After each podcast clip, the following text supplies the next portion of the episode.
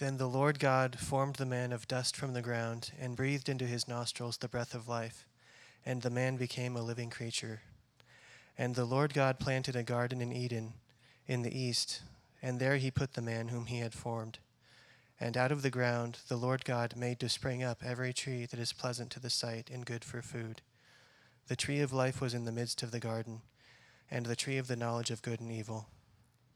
A river flowed out of Eden to water the garden, and there it divided and became four rivers. The name of the first is the Pishon. It is the one that flowed around the whole land of Havilah, where there is gold. And the gold of that land is good. Bdellium and onyx stone are there. The name of the second river is the Gihon. It is the one that flowed around the whole land of Cush. And the name of the third river is the Tigris, which flows east of Assyria. And the fourth river is the Euphrates. The Lord God took the man and put him in the Garden of Eden to work it and keep it. This is God's word. Father, we thank you for this day. I thank you for every person who's joined us this evening. Um, I pray that you would allow this message to be the blessing that you would require it and desire for it to be for each of us, that you would open our hearts and our ears and our minds to, uh, to your word. And I pray that through this message, it may be I that would decrease and you that would increase, that it would uh, comfort people who are in need of comfort, and that it would show your goodness and grace to, uh, to all who are longing for that and, uh, and that it would tie into this idea of work. And I pray this in Jesus' name. Amen. All right. So, I will be honest. I, I had this, uh, this pretty, pretty solid 7 out of 10 intro written out that I was ready to go into, where I was going to talk about the difference of like, you know, rise and grind culture when it comes to work, and, and then the people who are kind of becoming anti work. And I had this really fleshed out, like, ooh, jumpy, ooh, it's a great hook.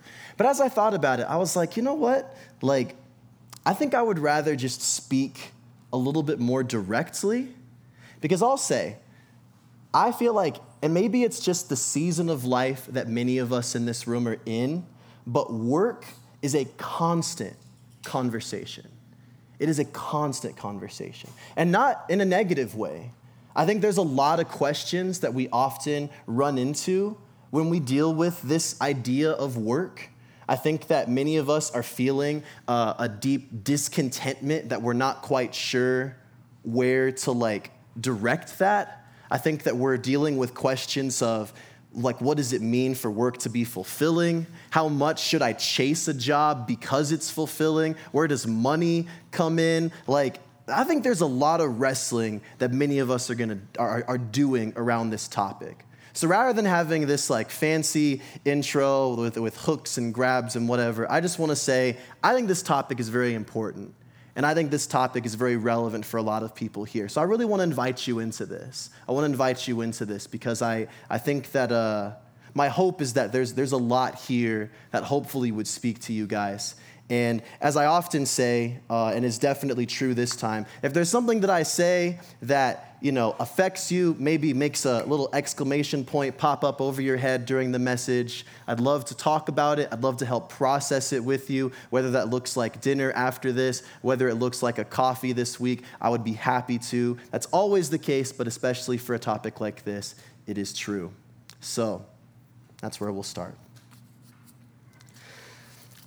So, the simple matter of the fact is, and, and I'll say this uh, work is, I mean, work's like a physics term. So we could define work in a lot of different ways. I chose to define work for this specific message as what we do to make a living for ourselves. Because if you uh, rake the pine needles in your, in your front lawn, you're probably not making a living off of that, but that is work. But that's not what I'm talking about here. So we're gonna, we're gonna restrict the definition of what work is to what you do to make a living. Now, I also want to recognize the, the, the little asterisk over that, which is that not all work looks like having a traditional job. If you are staying at home and taking care of your family and just committed to the household, and that's what you do with the majority of your time, that is no less a calling and vocation that God has placed on you. And that doesn't mean that because you're not clocking in and clocking out every day, that there's any less value to it. So you should definitely see that as a place where God is smiling over your vocation. There are also those who are in difficult situations where maybe a, a disability or just extreme life circumstances are restricting their ability to work, and I think that needs to be acknowledged as well. And I also want to say that none of what I'm here to say this evening is meant to shame those who are uh, currently in between jobs or struggling with unemployment or looking for a job. None of this is to say, you know, anything cruel to this season of life that you're in. I've been struggling with uh, unemployment in seasons of my past, and it's, it's the worst. So, uh, lots of empathy there. This is not meant to shame whatsoever.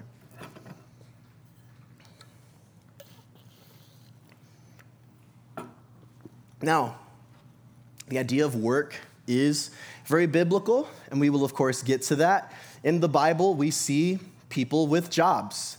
We see people who work the land, whether they're shepherds or farmers. We see people who work in government, whether they're advisors or whether they work in, in tax as a tax collector. We see people who work with their hands. Jesus himself famously was a carpenter. Paul, uh, the apostle of the New Testament, famously was a tent maker. Now, as we know, about 2,000 years have passed between the last book of the Bible and now, and society looks really, really different. There were no social media managers in biblical times. I don't think that makes it an unbiblical job. It just means that the world that we're in looks pretty different these days. And even in the small church that we have, we have professional musicians, we have mechanics, teachers, business owners, engineers, designers, florists, baristas, writers. The list truly goes on. So I have a handful of points that I want to make about work today and that's what we'll do. My first point is this work is good. Parentheses, but it also became kind of lousy. Work is good, but it also got kind of lousy. Now, I'll be honest, when I was younger, as a, as a kid, and I used to think about this picture of whether it was heaven or whether it was the new heavens and earth, whatever my destination was after this life was over, I kind of imagined it as 24 7 downtime. Like, I just remember how excited I was to, like, like when you're on winter break at school and you're like in, in seventh grade and you're just like, I can't wait. I'm just gonna spend like 10 hours a day playing all the video games I got for Christmas. Like, that sounds pretty appealing. But I think that what, what dawned on me, which was at first discouraging, but eventually became a little bit more encouraging, is that work is good. And we see that as an example here in the passage that Nathan read. Before the, the other shoe fell, before the stuff hit the fan, before the great fall and sin came over creation, God had given tasks to Adam. God had given him work. And what was that work? It was the work to, to take care of this world that he had created and to develop it. In many ways, the work that Adam and that humanity was given was work that would reflect the nature of God himself. We were given work that was meant to be creative and impactful and helpful. We were given work that was meant to be satisfactory, that actually would give us a strong sense of fulfillment, and work that would provide for our needs. This was work at its finest in this time in history. And even today, even as we know that work isn't how it used to be, there, there are glimpses of work being really good. You know that feeling when you've exerted yourself with a really difficult task and you completed it and you just feel like really good. That is a, sh- that is a show that work is a valuable thing. Or, or when you like challenge yourself with a project that you didn't think that you could do, but you, were, you surprised yourself and you were able to get it done. Or just being able to do something creatively and say, man, I did that and I didn't just do it, I put a, I put a creative spin on it that only someone like me could do. Like, there are so many ways in which we can still experience the God giving beauty of work. because that's what work was meant to be. Honestly, work was meant to be life giving because it was given to us by the literal giver of life. And so we can trust in that. You know, Dorothy Sayers has this quote where she says that work is the gracious expression of creative energy in service of others. I'm going to say that again because it's worth saying twice. Work is the gracious expression of creative energy in service of others. This is what work was meant to be. You got to think if, if the whole sin narrative never happens, and you've got Adam and Eve who are just two naked people walking around in a garden, eventually they're going to think, you know, I don't really want to walk on the ground anymore. Let's can we put some shoes together? Yeah, let's make some shoes. Yeah, you know, hey, we're just eating this stuff on the ground. What if we, uh, you know, these apples are good, but what if we like roast them over a fire? Like all of a sudden the world starts developing and, and, and it becomes more creative and more full. Like that's what it was supposed to be work that was creative, work that was impactful, work that reflected the God that we serve. But as we all know, things didn't stay in that place and the fall happened. Humans became more focused on themselves than on God and the world that we were given, and now selfishness has crept into the entire world around us.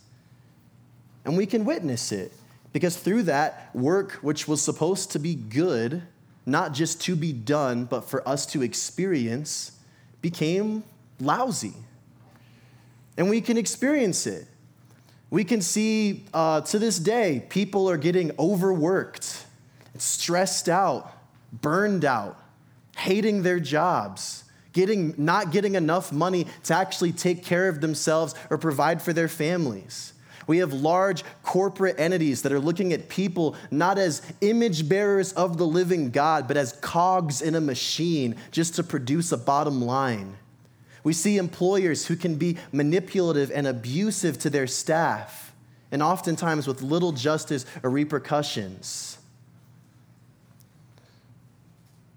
Sometimes work is often setting things like capital gain or success ahead of the thriving and flourishing and well being of people. And industries are the same. We have, eh, we have entire like salesman teams that are taught ways of how to pressure people to not actually think about if what they need is good, but just to spend that money so they can get commission. There's a place in town, I won't say its name because, you know, I, I don't feel like that would be appropriate. But it's my least favorite place to go in the universe because when I go there, I can tell that a salesman looks at me and they just have dollar signs like in their eyes, like an old cartoon character. And I just know, like, they're gonna be as nice as can be, and they're gonna butter me up, and they're gonna try to oversell me on every possible thing because they just want the commission money. They don't think, what does this guy actually need? What is really gonna fit what this person wants, his budget, X, Y, and Z. Even in the world of like how we make things, it's commonplace in the world of manufacturing for things to not be made well but to be made intentionally lousy so the consumer will have to buy more of them once the first ones kind of just sputter out. The idea of integrity and making things with excellence and with value, to make things that honor and, and consider the value and, and, and uh, image bearerness of humanity is gone. Things like the bottom line are often first and foremost.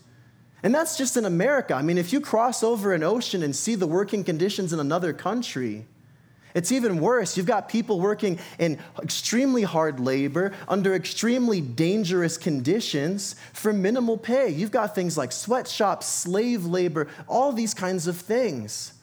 Work was supposed to be good, and it's not. And we feel it.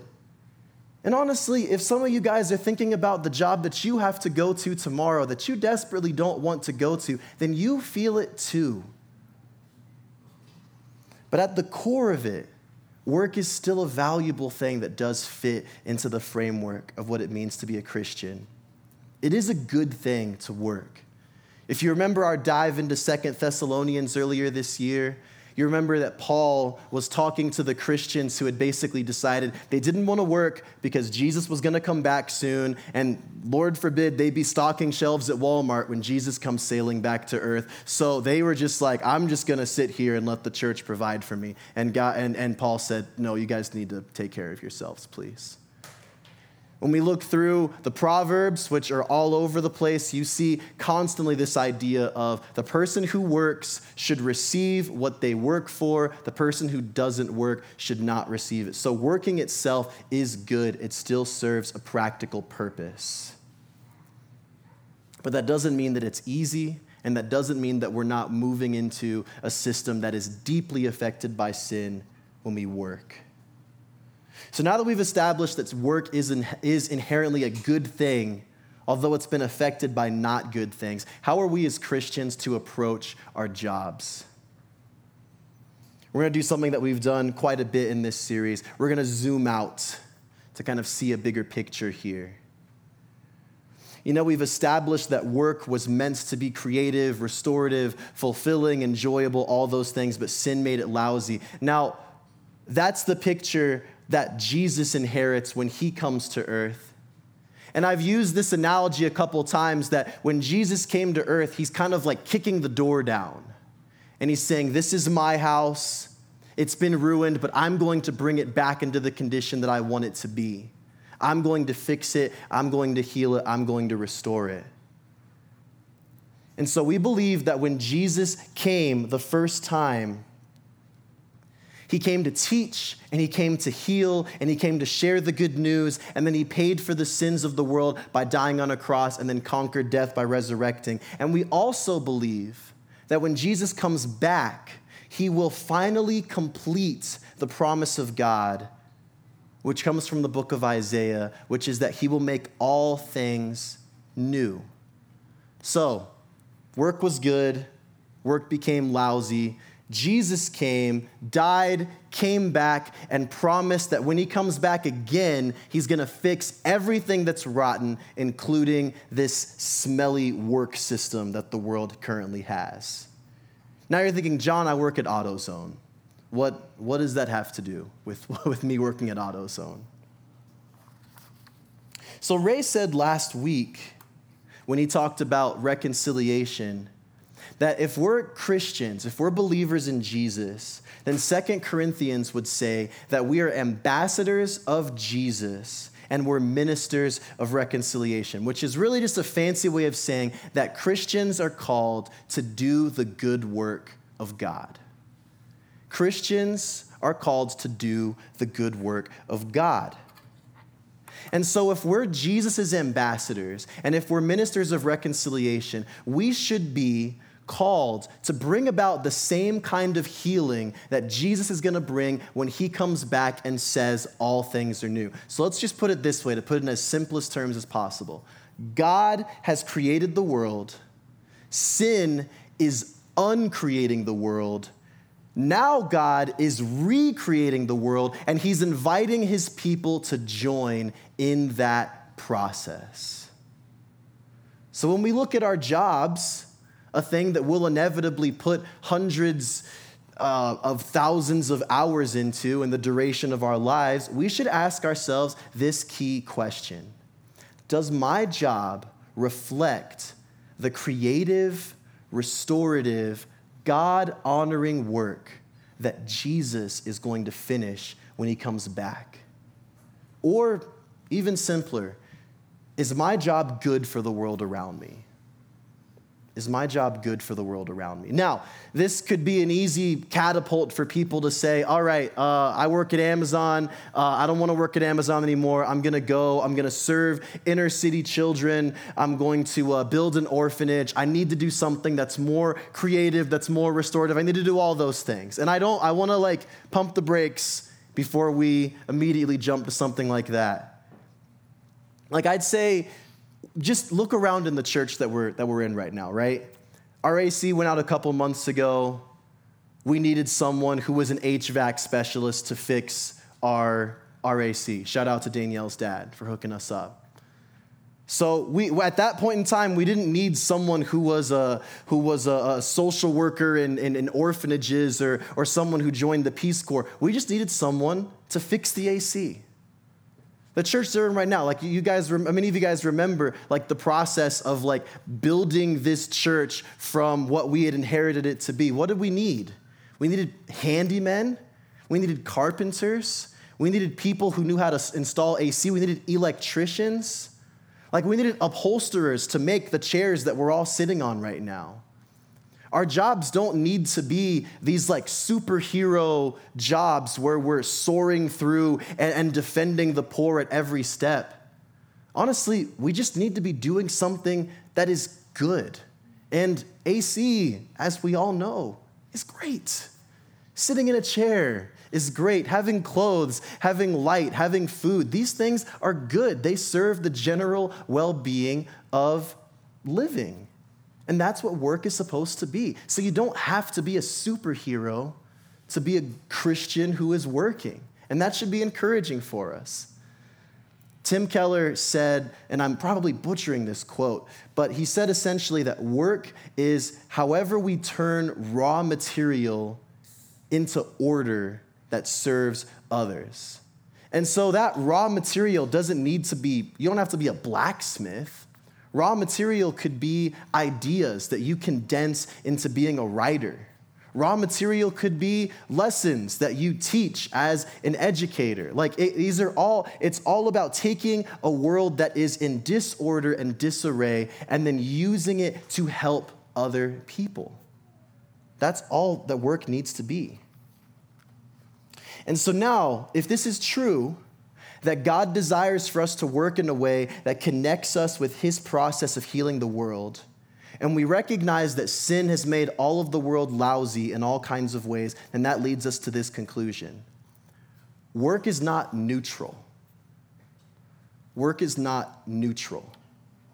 Now, we I, could, I could get into this for a very, very long time that would spin us out in a thousand different directions, but uh, we, we all should recognize that this pursuit of this kind of American dream philosophy of like, I, I'm gonna, I'm gonna get good grades in high school, I'm gonna go to a good college, I'm gonna get a six figure job, I'm gonna buy a really nice house, I'm gonna, you know, retire at the age of 55 at the latest, and then I'm gonna move to Cancun and chill on the beach for the rest of my life. Like, we should recognize a lot of the ambitions that we see around us that focus on work are extraordinarily self centered. They're, around, they're, they're often built around how can we live a life of comfort and ease and, and enjoyment. And that's not to say that God won't give us comfort or ease or enjoyment, but to put that above anything else is literally the definition of idolatry. And I think I worry that as Christians, we're not really taught to challenge that idea. We just kind of believe that as long as what we're doing offers me a comfortable livelihood, as long as it makes me feel fulfilled, as long as it's something that I enjoy, then it's fine. Work is neutral. And the thing is, we know that work isn't neutral. We know that. Because if you met someone who, who said, Hi, I'm a, I'm a follower of Jesus, and then you said, Oh, what do you do for a living? Oh, I'm a, I'm a hitman. You know, I kill people for money. You're like, Follower of Jesus, professional hitman. Okay, interesting. Or if they said, oh, yeah, I, I own this really, really profitable sweatshop in, in Cambodia. They make a ton of Nikes. Like, it's crazy. It's oh, okay, that's a little, little weird. All right, so you're a Jesus follower. Uh, you pay people five cents a day to make a bunch of stuff they sell for ludicrous prices. All right, it's a little weird, a little weird. Oh, yeah, yeah, I follow Jesus, but, uh, but I'm an actor in uh, pornographic films. Oh, okay, interesting. Okay. So we, we know that. We know that because a person that kills for money is fueling violence and conflict and crime. We know that uh, a sweatshop owner is exploiting a system of poverty and minimal pay. We know that an actor in pornographic films is contributing to an industry that exploits the human body in its most intimate form and feeds addictions that kill all forms of love and intimacy. We know those things. We know that work isn't neutral. So, again, the question we need to be asking ourselves is Does my work reflect the redemptive work of Jesus, which is to help others and to make him known. So we have to recognize that there are jobs that are more harmful to the human condition than they are helpful. And the complicated thing is, it's not always cut and dry. People love talking about used car salesmen. I'll say this on the record there's nothing wrong with being a used car salesman. There's not. If you are an honest dude, or any, any gender, if you're an honest salesman, yeah, you know, trying to be fair and use integrity in how you sell your merchandise, then there's nothing wrong with it. But the stereotype about used car salesmen isn't that they're, you know, fair and honest. It's that they sell lemons, they sell junk. And they try to maximize their profit, and they couldn't give a rip who buys it as long as they're giving them the price they're looking for. So there's nothing wrong with being a used car salesman. There is something wrong with exploiting and manipulating the people that you're working with. So the complicated thing is where do we draw the line? So I'm going to ask you guys a few questions, and I'm not going to offer answers for them either. Is it a bad thing for a Christian to be a bartender? At a bar that really, really encourages drinking to unhealthy levels? Is it bad for a Christian to work somewhere that charges deceptively high interest rates? Is it bad for a Christian to be an actor or an actress where they take roles where they're very vulgar or where they're living sinful lifestyles in these roles? These are complicated questions with complicated answers. And, and here's the thing I'm going to assume that you guys know your occupations a lot better than I do. I'm going to assume you guys know the ins and outs of the jobs that we have better than I do. But I think that we have to anchor ourselves on this question of does my work reflect the redemptive work of Jesus, the work that Jesus is going to finish when he comes back? So maybe you've recognized that there are problematic things about the job that you have, but you also recognize maybe you have the influence to shift that culture. And you have the, the ambition and the desire to do so. I, that's amazing.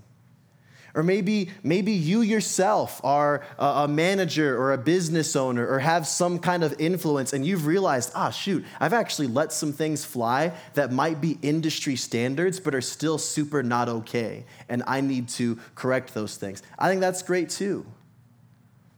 And I think a question can come up where it's like, well, I work in this job that's kind of rotten, but I also have a bunch of uh, coworkers who I really love and care for, and, and maybe I need to be here. I think there's a lot of questions you have to ask to challenge yourself. And honestly, I think these types of questions should be worked out in the context of community. I honestly don't want to influence anybody to make snap decisions that they don't actually take the time to consider. That's why I really wanted to be honest about, like, hey, if you want to talk about this with someone else, I encourage you to do so. If you have people that you trust, where you're like, shoot, I work this job and I think I might be harming human, the human condition more than helping it, then, then talk about it. Get some good godly advice about it. It's helpful. Here's a few questions I think you can ask just to, just to kind of examine your own heart.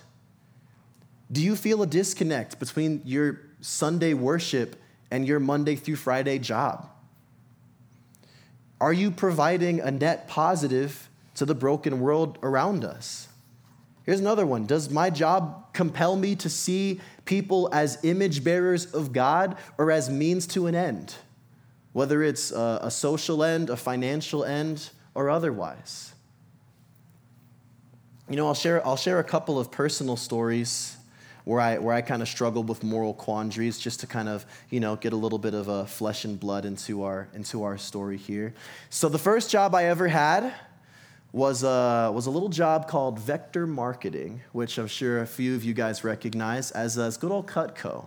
So Cutco had this, uh, this remarkable business model where they essentially take vulnerable 17-year-olds who don't, who don't know any better, and they give them a bag full of knives, and they say, go sell this to all of your parents' friends. And, uh, and so what, the, what works, or how it works is, uh, you, yeah, you, you basically learn how to do demonstrations. And if you guys ever did cut Cutco, I cut so much rope with these doggone knives. Like I, and they also had you cut pennies, which you're, I think, legally not supposed to do. But, you know, take it up with OSHA, I guess. Uh, and so they would give you a flat payment for each of your demos. I think it was like $16. That sounds ridiculous at the time. Um, but you'd make like 16 bucks for any demo, but the real money came from commission. And so you're trying to get people to buy as much stuff as possible. And if you follow the script to a T, you show them everything, and then you're like, I think you need this set that's like $1,200. And then they're like, no, no, that's a little bit not what I'm looking for. I was actually looking at just getting one night. Well, interesting. I think you need this set that's 1150 that, you know, is also very good. And you know, the thing was, I did a lot of these demonstrations mostly for family friends, and they were all just like, oh, yeah, I'll let the kid do a stupid demo and get him, get him some money. But it got way more uncomfortable for me when I had to start doing it for strangers.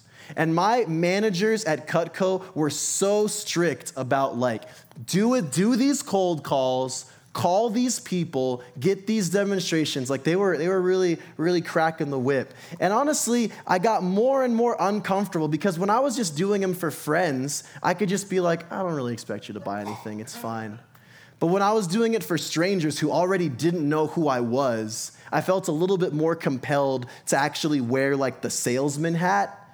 And I realized like the, the whole structure of this system is actually meant to be kind of manipulative. And I don't know, like, this is where the heart of being a salesman is so complicated for me, because it seems like if you're ever a salesman, you're always learning some subtle art of manipulation. But I'm like, I, I don't know how that fits for me as a Christian. I don't know if I can subtly manipulate people as a, as a way of to make a, um, to, to make a living. And so, uh, and so I got a job that allowed me to leave Cutco behind, and I I, uh, I jumped off that ship as soon as I could. I left the Cutco knives in my trunk, forgot about them, and they're currently in the mission kitchen because I believe in redemption for all things. so, Here's my first story. My second story was that for about five years before I got into ministry here, I worked as a social worker in behavioral health. Many of you guys know about this.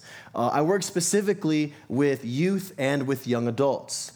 Now, if you've ever worked in behavioral health or if you're familiar with behavioral health, you know that uh, there's a lot of really wonderful things that behavioral health has to offer. They're very pro mental health, obviously. They're very pro self care. I think they take medical integrity really well. And they just seem to like really encourage a heart of compassion, a heart of empathy for the people that you work with.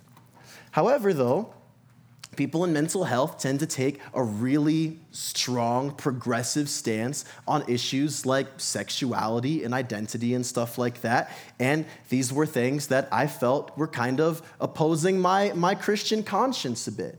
To the point to where I literally had a coworker who was a Christian, professing Christian, who said, um, if there's any, like, she's like, I'm not gonna work with any LGBTQ clients. Like, I'm not gonna do it like it, it, it, betrays my conscience. It's not okay. I don't like it etc and so i kind of had this question in my mind where i was like well shoot like i'm a christian too. Like should i should i be like asking not to have this type of client on my caseload? And so i asked myself this question is me helping this young person receive mental health services working as a glimpse of the restoration that jesus is bringing with his kingdom I ask myself, is what I'm doing affirming human dignity and showing love and reverence for those made in God's image? And so I did. I did. And I, I, continued to work with these clients, and I was able to show them a degree of love and care and compassion that I don't regret to this day, honestly, even despite our, our differences in opinion on that. And so honestly, like I, I, I feel very deeply moved by this, by this idea for all of us, not just for the people in this room, but honestly for, for Christians throughout our, throughout our culture. Because my concern is that we just don't think about this. My concern is that as long as money is right and as long as the opportunity for success and glory are there, then we don't give anything else a second thought. But here's the thing I, I don't want to move you with my concern.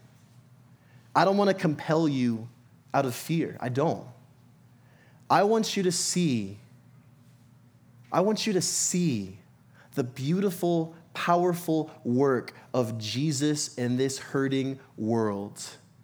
And I want you to see the promise that Jesus has made to heal and restore everything when he comes back. And upon observing the glory of God, I want you to look at it and be drawn to it because you're a child of God and you want to join Jesus in the good work that he's doing. Whether it's with your friendships, whether it's with your relationships, or whether it's with your nine to five. I want you to be compelled to see that and to join it. Now, as we close, if you've tuned into our series on things Christians do for a while now, you've probably picked up on a pattern. Often, the things that we're called to do are reflections of the things that God does for us. And that's true with work as well. I mean, think about it. We can see, even if this sounds kind of hokey, we can see God like a mechanic, as someone who gets his hands dirty to take care of something that's been broken and put it back in working order. We can see God as a counselor, someone who sits with us during dark times and speaks to us words of hope and promise. We can see God like a manager who maintains the order of operations in the universe and probably making sure the angels show up to their shifts on time. I don't know. God is an architect God is a handyman. God is a doctor. He's an artist. He's a musician. He's a construction worker, a teacher, a researcher, a writer. God is a parent. God works, and He works to make Himself known and to love and care for His children. Now, I want to give us a tiny glimpse of what we're going to talk about next week. Because next week we're talking about rest. And I, if honestly, if, if there were two topics that we have in this series that I felt were most pressing to this community, the second would have been work and the first one would have been rest. So I want to speak to that very, very briefly. A question that I get a lot is how do I rest if I feel like I'm only valuable when I'm working or when I'm trying to be productive? Now, I can't crack this whole thing open right now, but let me, let me give you a little, a little taste of what we'll get into next week. You know, I believe that when we're orienting ourselves and our work, not into just a posture of getting something done, not into just a posture of being productive, but when we take our work and we try to orient it into something good and worshipful to God, then it should give us this deeper sense of calm when we're done. You know, God says, I think it's in Ephesians, that we should work as for Him and not for human masters, which I think that for some makes us think, oh my gosh, that means God's like my supervisor. He's gonna, he's gonna get mad at me every time I do something wrong. And I don't think that's the case. I think that to work for God rather than human masters implies that when we work, we should work for a God who is, because of Jesus, eternally satisfied with us. We should work for God who loves us perfectly and who receives our redemptive work with joy. Because when we're doing good work, God is delighted in that. And He's delighted in us. And that's whether we're sewing blankets or building skyscrapers.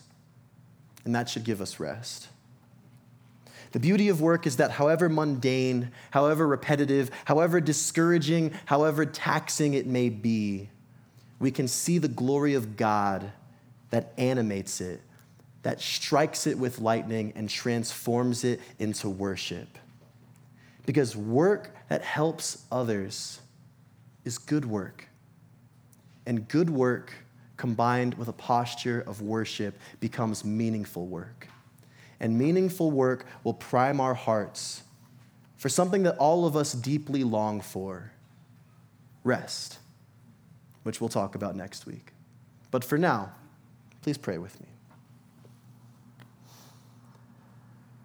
Father in heaven, God, I, I feel just uh, what moved Moses when he wrote Psalm 90, just, uh, just affirm and sanctify the work of our hands, God.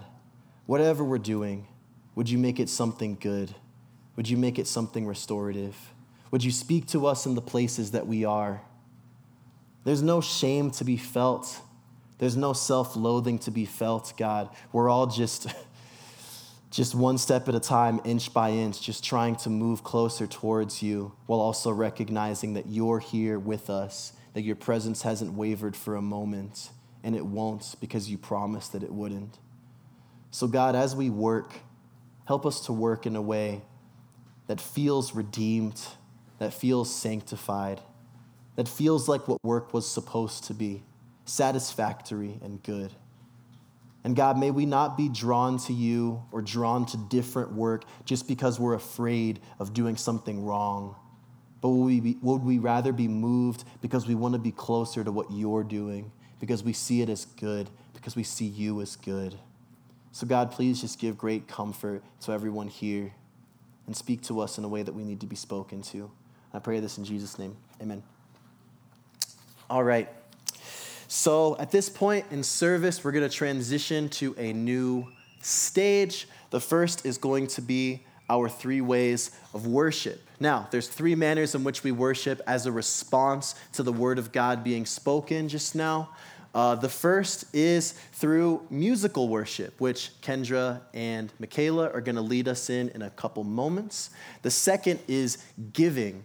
And we teach giving not as an ob- obligatory thing. No one is uh, checking bank accounts here. That's not our, not our style. But we do teach and we even urge giving as something that is not, excuse me, as something that is not meant to be done out of obligation, but out of appreciation. We recognize that every good and beautiful thing that we get in life is a gift from God. And as a sign of faithfulness and as a sign of appreciation, we believe that we should respond to what God God has given to us, not by hoarding it for ourselves, but by returning some of it back to Him. So we encourage all of us to be generous and joyful and gracious givers. And the opportunity to give is in the back. We have a tablet, right? Zaya. And, uh, and lastly, we're going to worship through the Lord's Supper. The Lord's Supper is something that we do every week, and it's something that pretty much every Sunday you can be guaranteed is going to be done across the world, across time, throughout church history. There's always been a gathering of God's people around these elements of bread and wine slash grape juice. And it's a throwback to when Jesus was sitting with his disciples and he was speaking about how he was about to be crucified and that this was the last time he would eat bread and drink wine until he sat face to face with his followers in the new life when all things had been made good.